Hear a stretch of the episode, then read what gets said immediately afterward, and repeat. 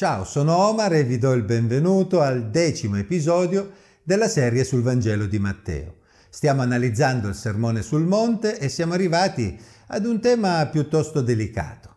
Infatti Gesù offre la sua interpretazione autorevole sull'adulterio e sul divorzio. Come vedremo anche su questi temi, Gesù si discostò fortemente dall'interpretazione farisaica. Iscrivetevi al canale se non lo avete ancora fatto e andiamo a cominciare.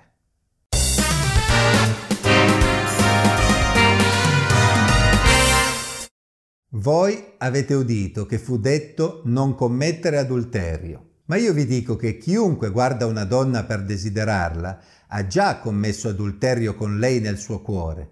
Matteo capitolo 5, versetti 27 e 28. Come abbiamo visto nel caso del non uccidere, anche in questo caso un fariseo si sarebbe sentito a posto per non aver tradito la propria moglie, ma per Gesù tale interpretazione del comandamento non era soddisfacente. Il Signore non era interessato solo al tradimento che si concretizza, ma anche ai pensieri che lo precedevano. Un uomo poteva stare con la propria moglie senza tradirla, ma poteva fantasticare e alimentare i propri desideri di stare con un'altra donna. Allo stesso modo, in cui un uomo poteva non uccidere il suo fratello, ma alimentare sentimenti di odio nei suoi confronti. Anche in questo caso il linguaggio è iperbolico, volutamente esagerato. Infatti è ovvio che dal punto di vista formale non c'è un vero e proprio tradimento, non c'è un vero e proprio adulterio che possa essere denunciato. Tuttavia è evidente che il seme del peccato è presente e sta portando frutti cattivi. Se da un punto di vista formale, legale, tutto sembra a posto, dal punto di vista della coscienza davanti a Dio c'è comunque un problema. Probabilmente molte delle persone che stavano ascoltando Gesù non avevano mai tradito la propria moglie, ma quanti avevano guardato, fatto apprezzamenti e desiderato altre donne? Forse avevano pensato che non ci fosse nulla di male in tutto ciò. Ma ancora una volta Gesù stava cercando di far capire ai suoi discepoli che non potevano fermarsi alla lettera del comandamento per sentirsi a posto, ma dovevano coglierne lo spirito e si dovevano saper riconoscere anche in questo caso piccoli segnali nel loro cuore che in qualche modo potevano portarli ad un atteggiamento sbagliato nei confronti della propria moglie e nei confronti di Dio.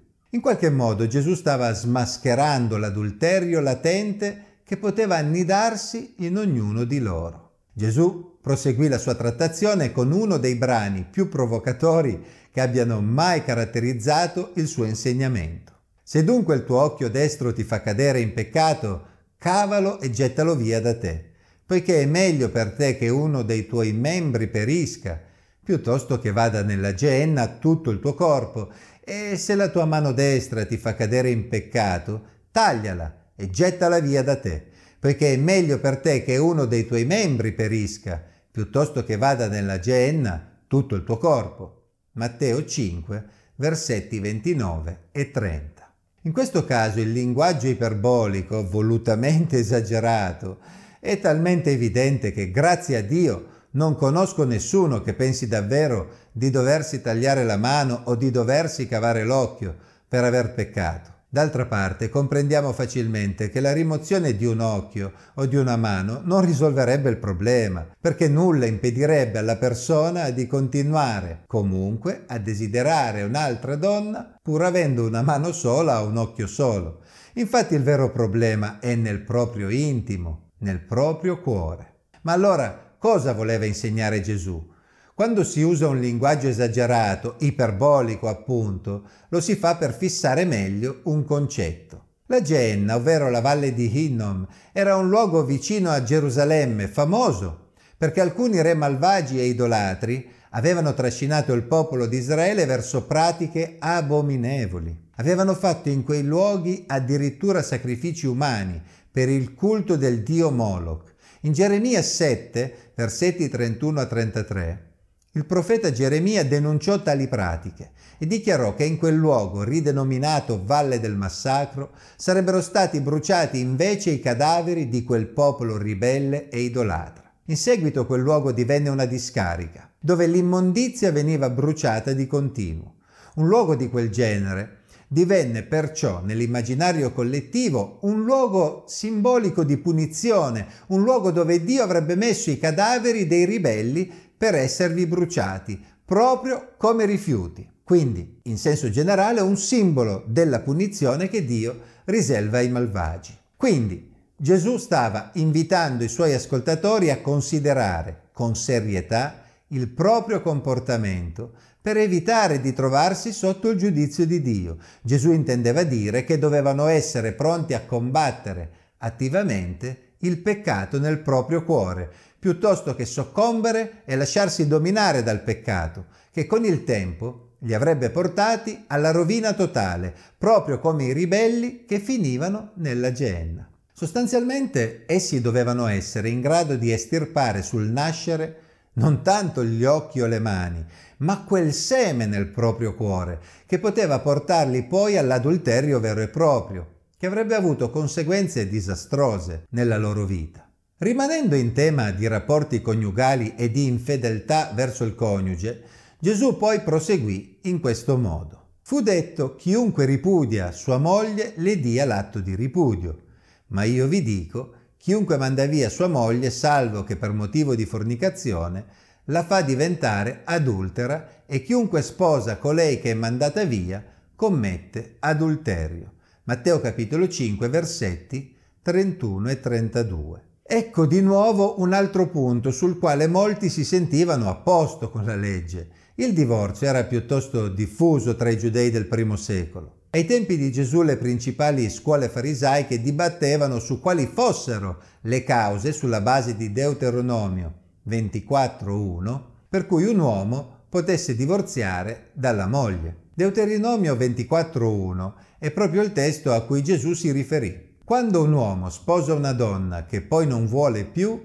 perché ha scoperto qualcosa di indecente a suo riguardo, le scriva un atto di ripudio, glielo metta in mano e la mandi via. Deuteronomio 24.1.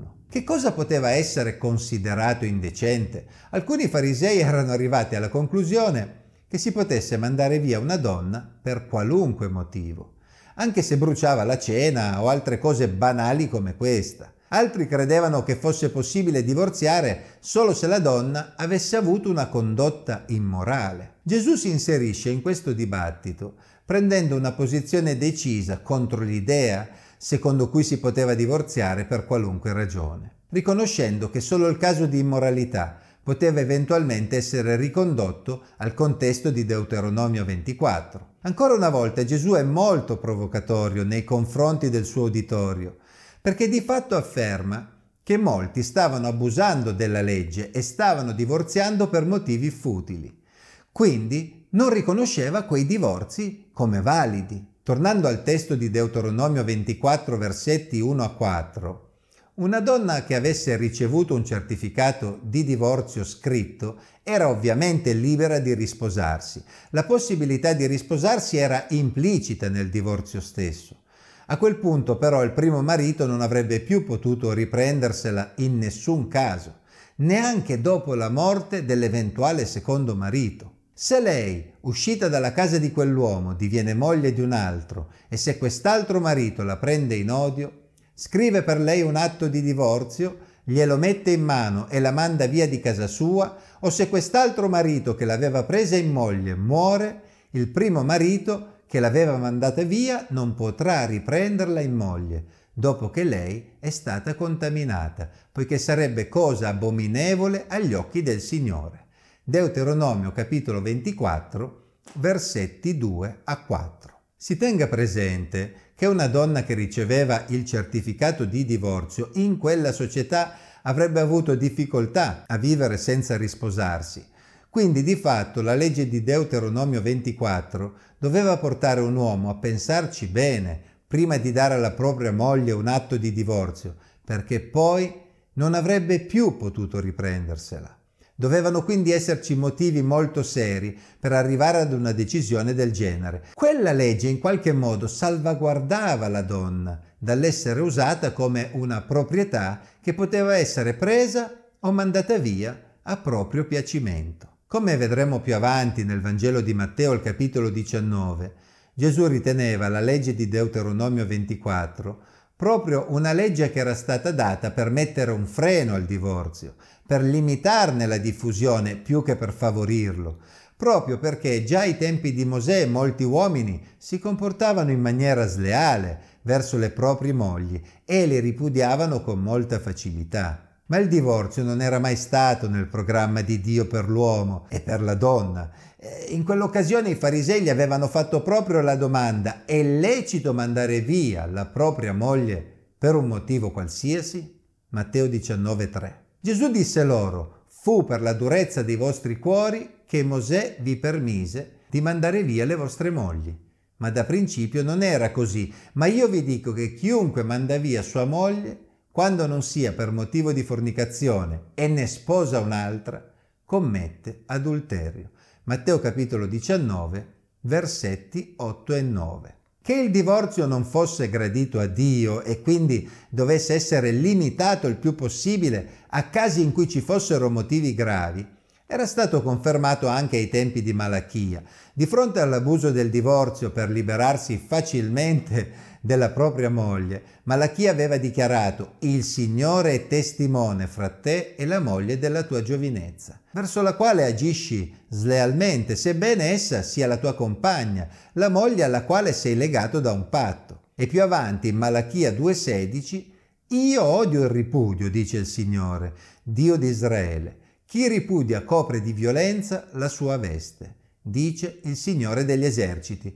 Badate dunque al vostro spirito e non siate sleali.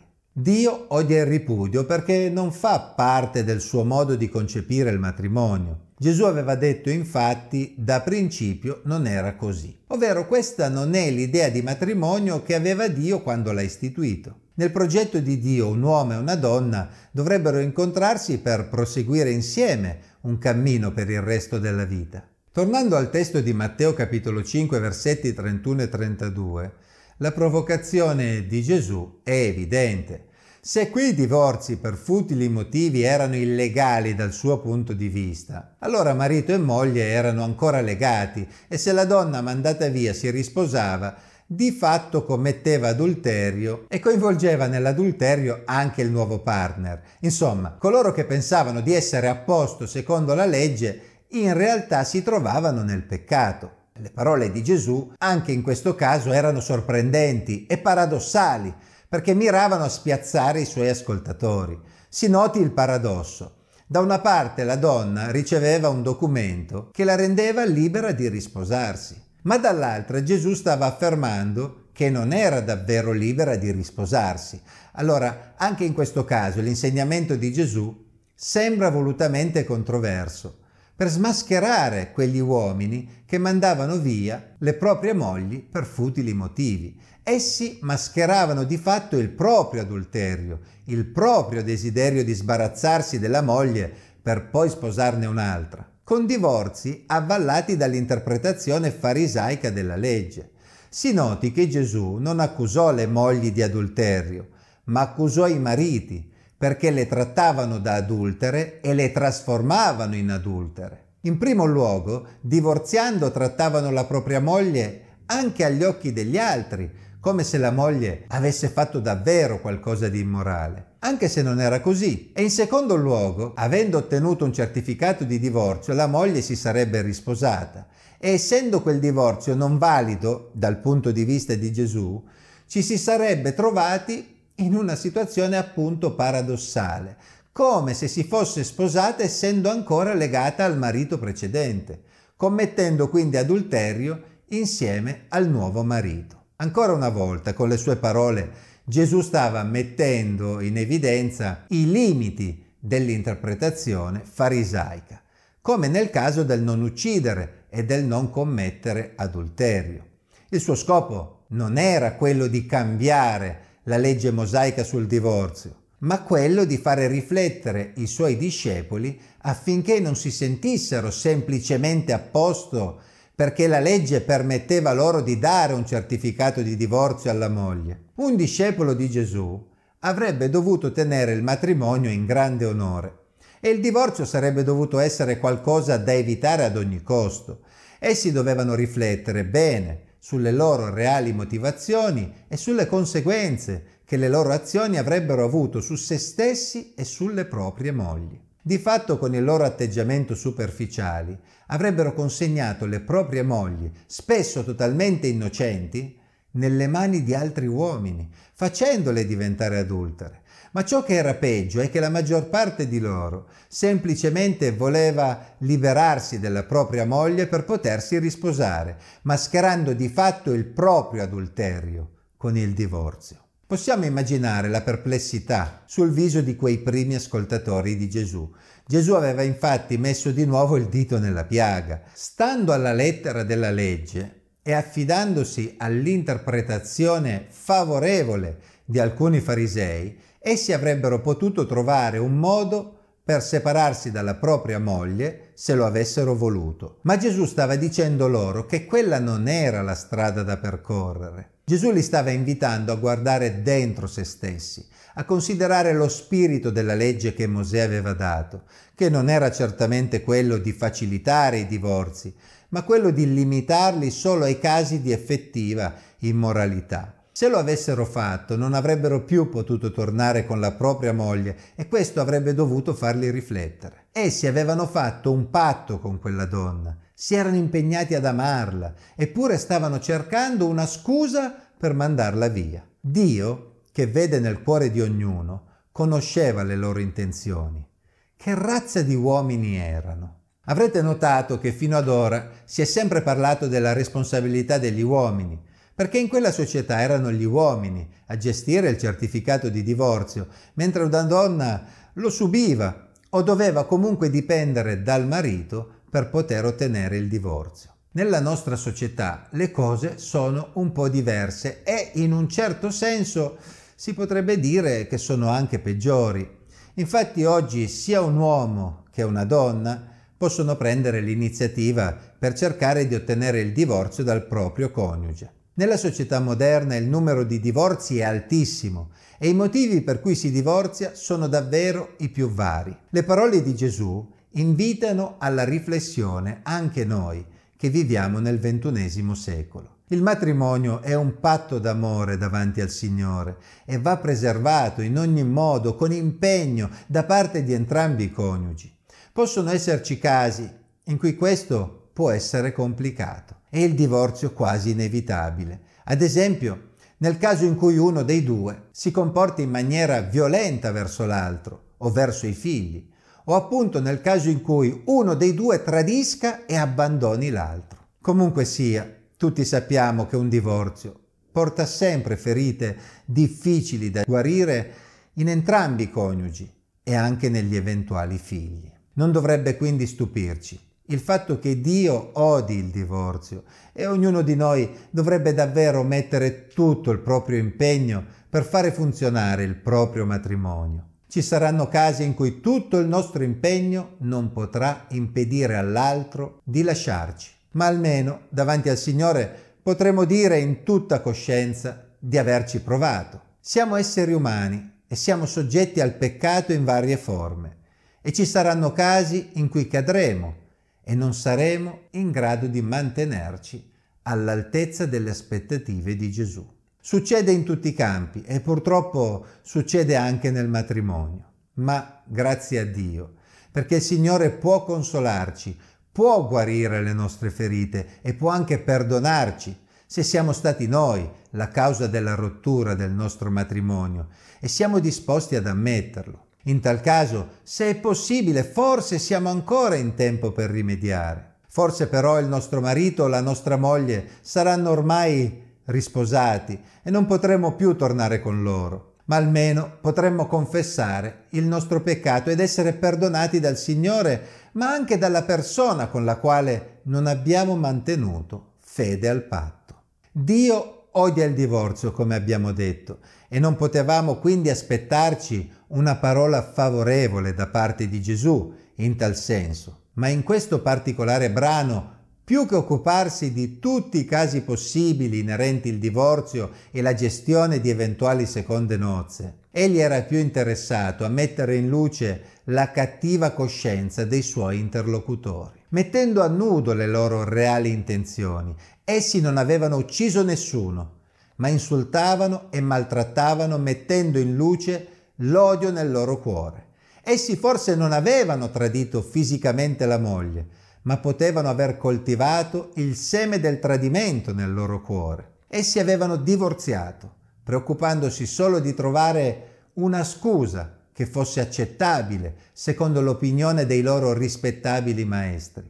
Ma tali scuse non erano accettabili davanti a Dio. Gesù non stava abolendo alcuna legge, ma stava spiegando il modo in cui la legge doveva essere interpretata. Come vedremo Gesù continuerà con questa linea argomentativa, commentando anche altri comandamenti e togliendo di volta in volta tante certezze ai suoi ascoltatori. Dove voleva arrivare Gesù? Voleva mettere sui suoi discepoli pesi che non sarebbero stati in grado di portare? Voleva spingerli verso la disperazione? No, egli voleva semplicemente che riconoscessero di non essere a posto con Dio anche se stavano seguendo le regole farisaiche di interpretazione della legge.